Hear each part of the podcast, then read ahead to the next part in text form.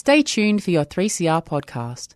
3CR is an independent community radio station based in Melbourne, Australia. For more information, visit www.3cr.org.au.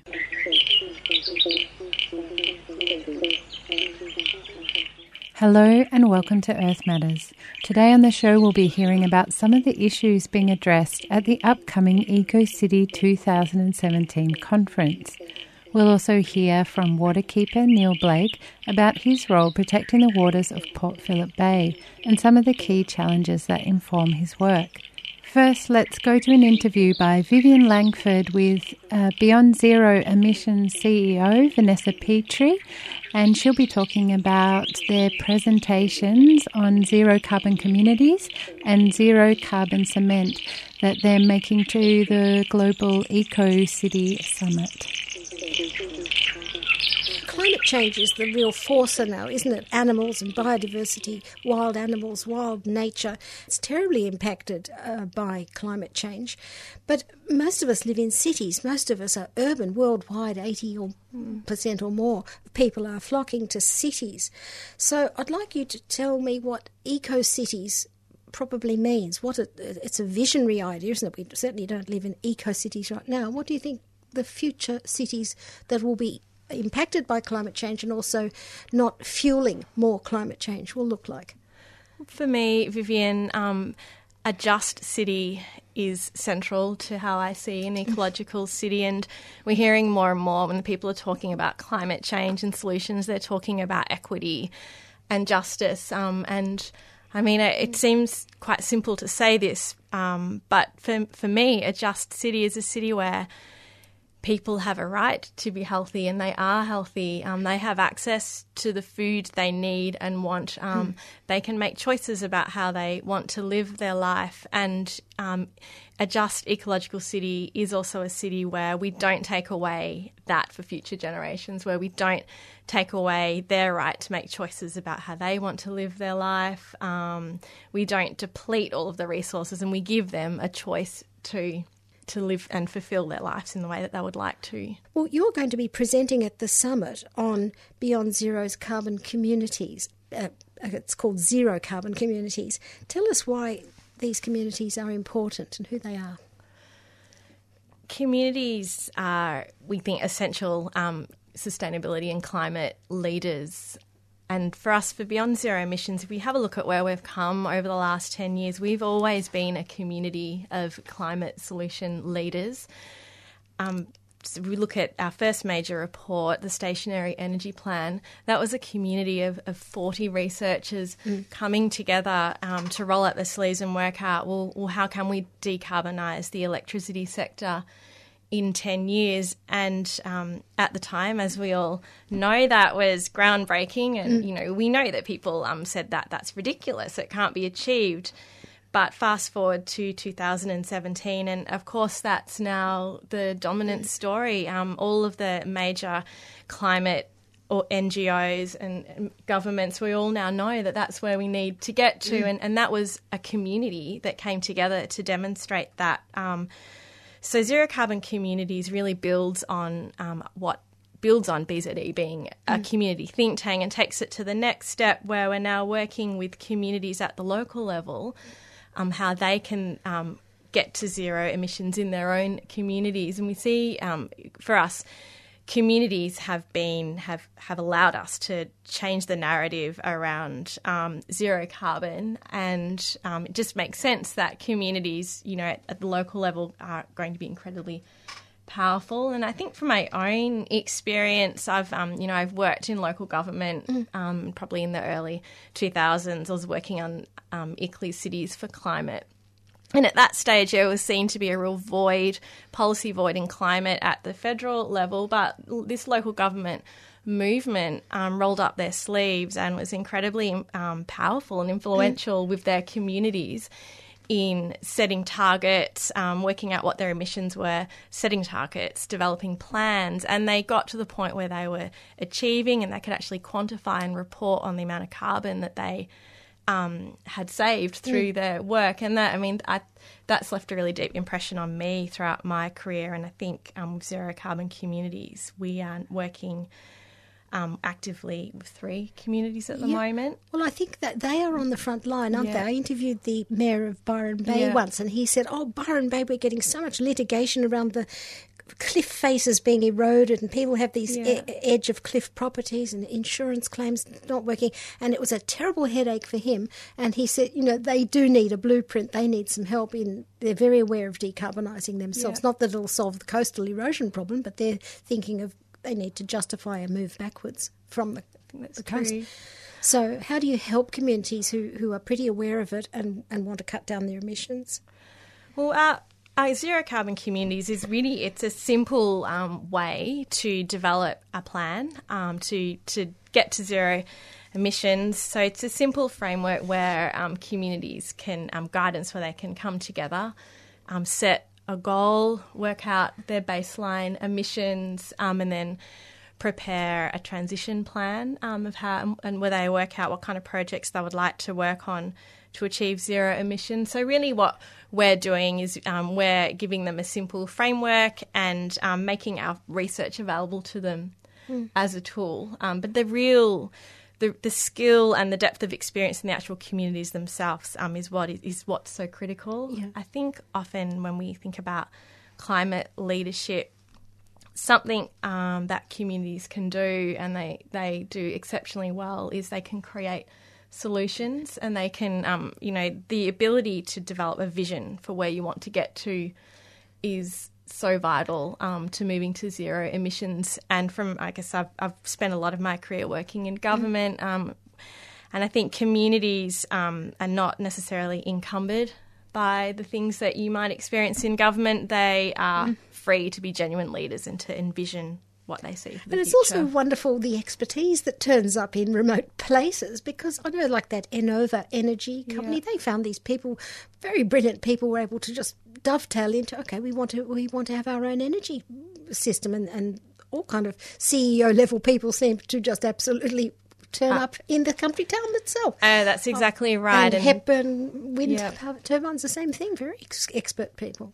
If we look at the Latrobe Valley, there's an amazing um, skill there. You've got incredibly skilled um, workers in the electricity sector, um, you know, years and years of experience, and we are working with the Borbor community is one of our communities that we're working for. And you're completely right. We are incredibly blessed with um, such a diverse range of really skilled people that are coming together um, to build their vision for their zero carbon community. Well, that's what we're going to see at the Eco City Summit. Um, the the talent that's assembled there, and you look at the program, it just makes you think, oh, I have met some of those people. And you think "Oh, this is like mega brilliance. All just there will be impossible to choose which session to go to for me because there's so many wonderful things on display. But um, I hope they'll all network and, and influence each other so that there'll be a flow on after the conference in, in Victoria and in Australia. And I, I certainly think this thing of cities leading and state governments leading is the way to go at the moment.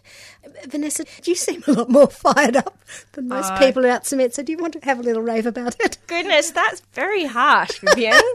well, s on the 11th of um, August, we'll be releasing Rethinking Cement, which is a plan for how we can manufacture cement without emissions. And Marco will be presenting on his work at Eco City World Summit. And it's incredibly important and I think exciting because, for one, think of a day when you did not have cement touch your life. It's impossible. Um, cement literally builds the modern world, and yet cement is responsible for 8% of all global carbon emissions. That's more than the global car fleet. Um, it's phenomenal. It's, it's quite a large amount, um, and real, no one has a plan to decarbonise that industry, which is why we undertook this research work. Um, and there are, it's really exciting. There are a lot of Australian um, cement manufacturers that are doing some very interesting things with alternative cements, and it is possible to get to zero carbon in 10 years. So we are looking forward to sharing that research and starting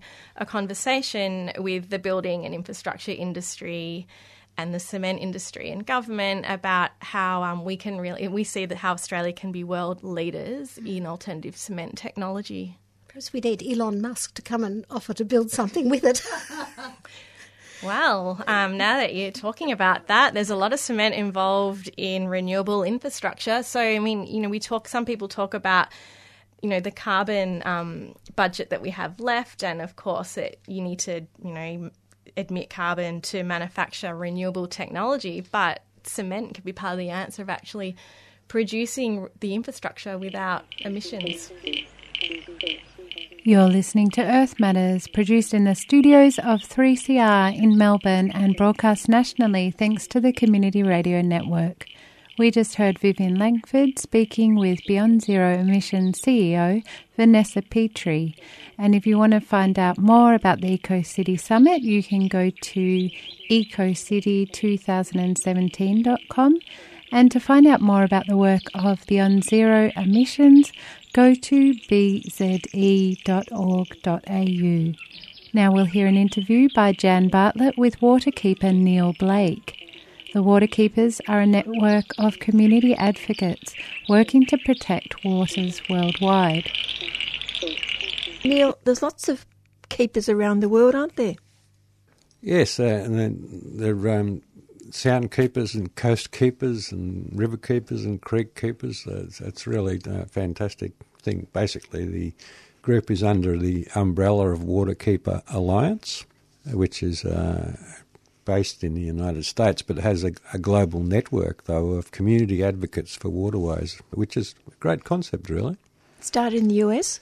It started in the US, I think it was in the Hudson River, probably around about 40 years ago. And as, interestingly enough, it was from uh, people who are from the fishing community, you know, who weren't happy about the the toxins and various things getting into the, into the river, and uh, so they started agitating to get pollution cleaned up and, and more to the point, stopped from getting in there in the first place.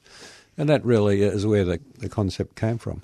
Most countries in the world have got keepers oh, of some uh, sort? Uh, I'm not sure of the exact number, but a couple of hundred have, yeah. So, yeah, from Iraq, you know, all sorts of diverse places, some in South America, uh, you know, and there's several in, in Australia. In fact, uh, there's a Yarra, Yarra River Keeper and a Werribee River Keeper and the Port Phillip Bay Keeper. So we, we work closely together to uh, promote healthy waterways. It's an interesting sort of a, a role to be in, really. And uh, it, along the way, you met lots of positive people doing fantastic things. Such as? Well, uh, I was fortunate to uh, meet the Water Watch volunteers who, who, work with Melbourne Water, monitoring different aspects of, of waterways and creeks and rivers uh, in the Melbourne region uh, recently, and uh, yeah, wonderful people uh, just doing good work in their areas. It's really heartening to sort of meet so many positive people. And there was a conference recently. Uh, each year, an annual conference, uh, generally in the United States, or it has been uh, to date. And April, our the Eco Centre executive officer went over to attend there, and also Andrew Kelly, the Yarra River Keeper, and John Forrester, the Werribee River Keeper, were there, so flying the flag for for Australia. Uh, they made all sorts of interesting people. They, April brought back a fantastic CD of music from the Bahamas, which has got all those sort of uh, activist songs there in a, in a dance music beat. fantastic stuff. The idea of it is to have community advocates for waterways, as I mentioned, and uh, in simple terms, the aim is to have waters that are drinkable, fishable, and swimmable. So uh, generally providing health for the environment as well as uh, people. Did they bring any new ideas back with them? Not really. I mean, uh, there, there's all sorts of ideas. So, uh, but uh, you know, I'm, I'm not sure if there, if there ever has been a new idea in the last 150 years. Jan, you, you could help me out there. That, that's the ones that actually managed to take root, I suppose, that are, are the ones that get remembered. Well, let's talk about the health of um, the bay at the moment. The health of the bay at the moment is um, we have had the, I think it is at the driest June on record or, or thereabouts. Uh, so very low rainfall. So um, that'll be interesting to see uh, what's going on, how that pans out, because the general the general um, concept is that if there's a drought on land, there's a drought in the ocean. So uh, you do need influx of nutrients from land in, into the waterways to trigger the food chain, etc. So it's not necessarily going to be disaster, but uh, there's some interesting things going on. There. In fact, about a week ago, there was a um, or in, in the past week, a whole bunch of puffer fish or porcupine fish washed up dead down on the foreshore at Frankston. That's why we're still sort of looking into why that uh, event occurred. Uh, apparently, though there have been related uh, fish deaths uh, uh, down at Mallacoota, there were a thousand leather jackets not that long ago washed up as well, and then a bit further around up to, along the coast, a whole bunch of other fish. And uh, apparently, the there's a cold current that's actually been six to seven degrees cooler coming down along the uh, the eastern coast, which uh, could be have what's caused that. But it's hard to get to the bottom of these things in, in straight away, though. I have been reading that the, the sea's getting warmer, not colder. Well, that's right. I mean, uh, and perhaps that's why there might have been such a shock for these animals, because uh, the um, certainly the sea surface temperatures from Broome in a clockwise direction round to South Australia over the past two years have actually been uh, above average or higher than ever before. So uh, that's ex- exceptional, and has possibly got something to do with the weather patterns that we've been experiencing over this June. It's been quite extra- extraordinary. We seem to have had a constant high pressure system just hovering over southern Australia, which is why there's been vir- virtually no wind and no rain. Does that mean, in one sense, that the bay is a bit cleaner because there's less rubbish being wash down the drains? Yeah, that's right. And um, the beaches are a bit cleaner as a result of that too, because uh, we do get a lot of trash um, washed out, flushed off the streets. But if we don't have that rainfall, then it doesn't happen. Uh, there are little bits getting in, but uh, not to the extent that often in wetter years would occur. And what's happening sort of statewide or Melbourne wide to educate people about the fact that whatever gets dropped in the street ends up in the bay? There has been a litter hotspots program which has been uh, going on for, for, probably about five years now. That's the Cleaner Yarran Bays program from the state government, and there's been quite a significant investment of money into various projects at a local level to address litter issues. The other one, I guess, is that Melbourne Water are currently um, developing catchment management strategies for uh, different catchments around the Melbourne region.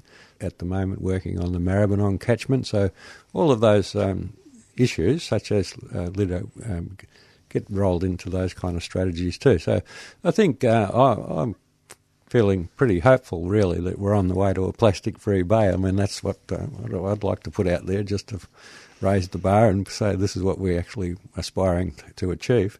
There's a lot of wider community awareness of the issue now, and uh, I think that uh, a lot of that's come about through the Litter Hotspots program because there's just been more resources, I guess, put to uh, to the topic of litter in general at a local level. Many more people are getting exposed to, and to the realisation that uh, the, the streets are connected to the bay.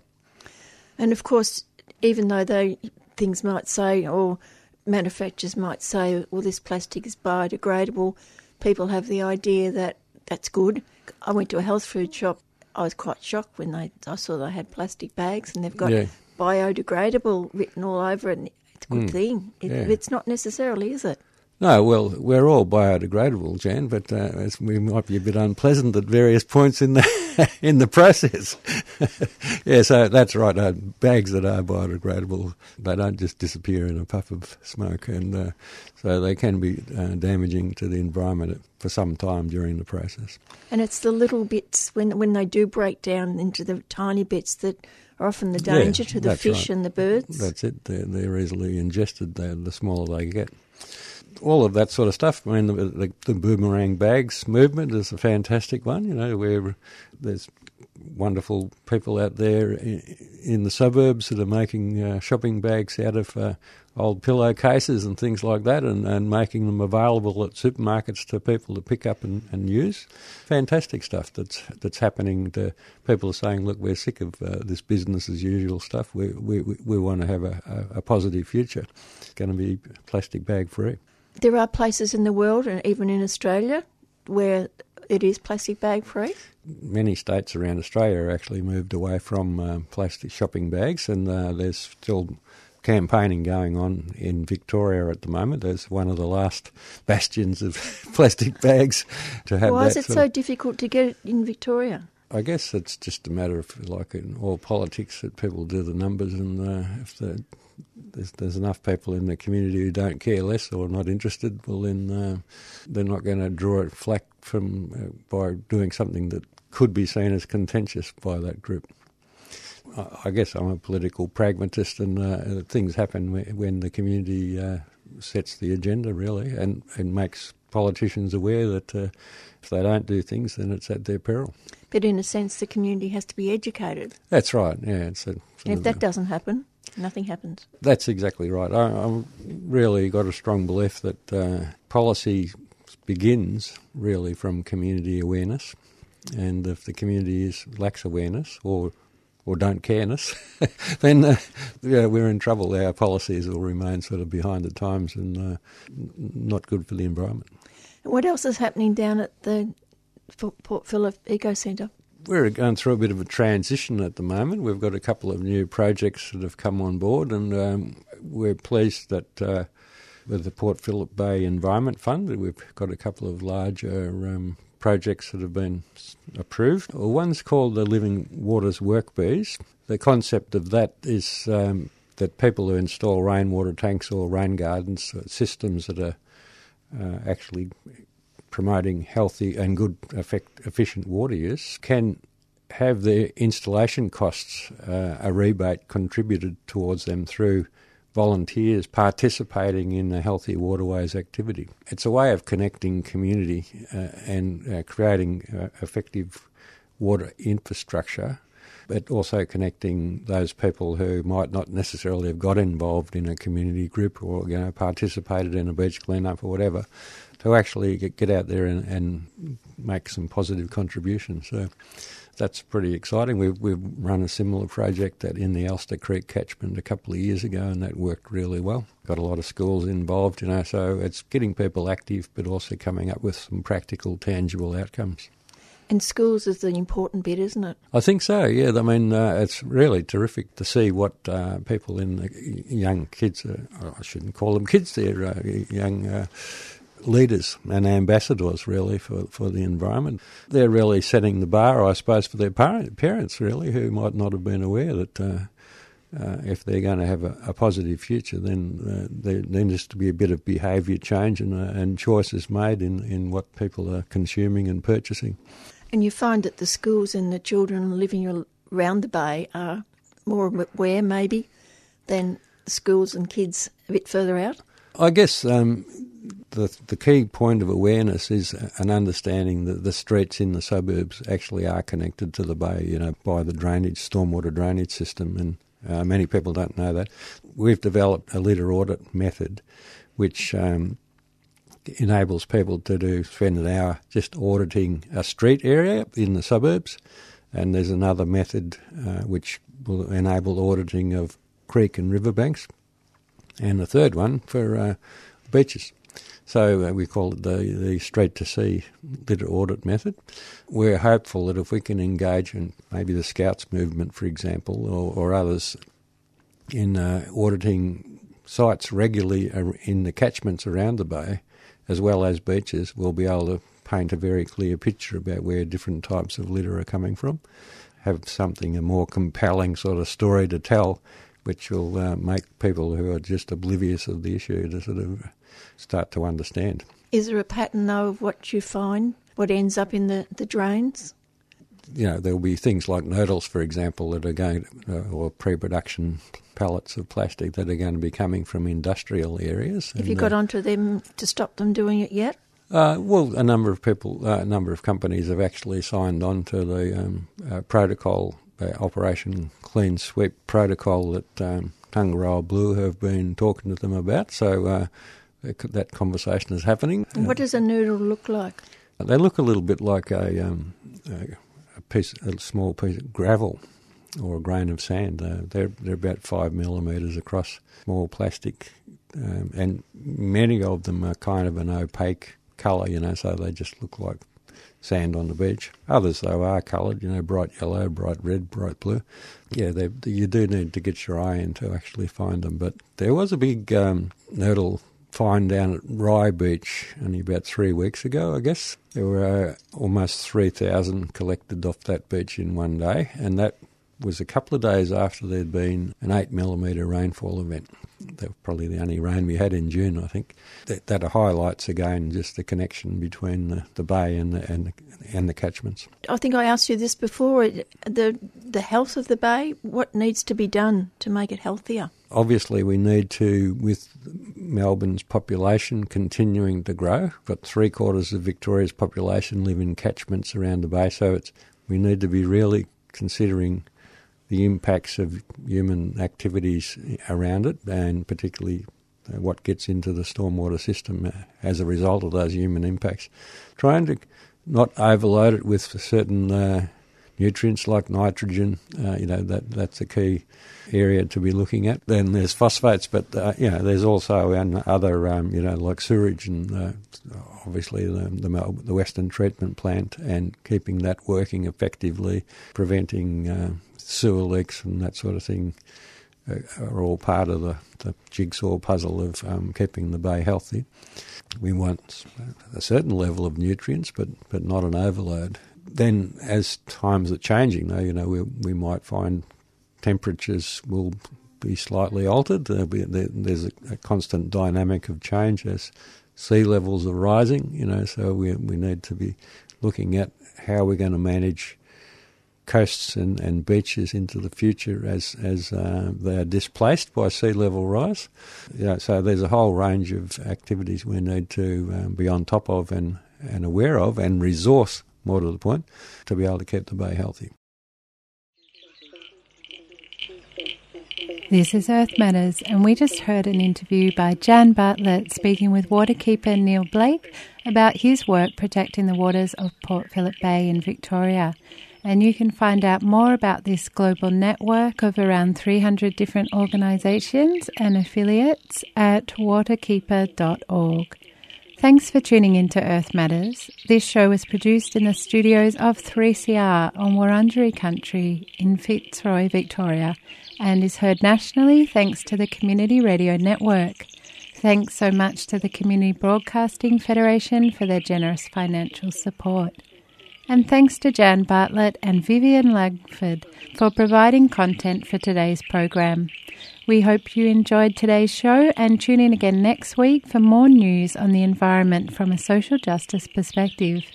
To listen to our podcast from previous shows, you can go to 3cr.org.au forward slash Earth Matters, and you can find us on Facebook and on Twitter, Earth M Radio.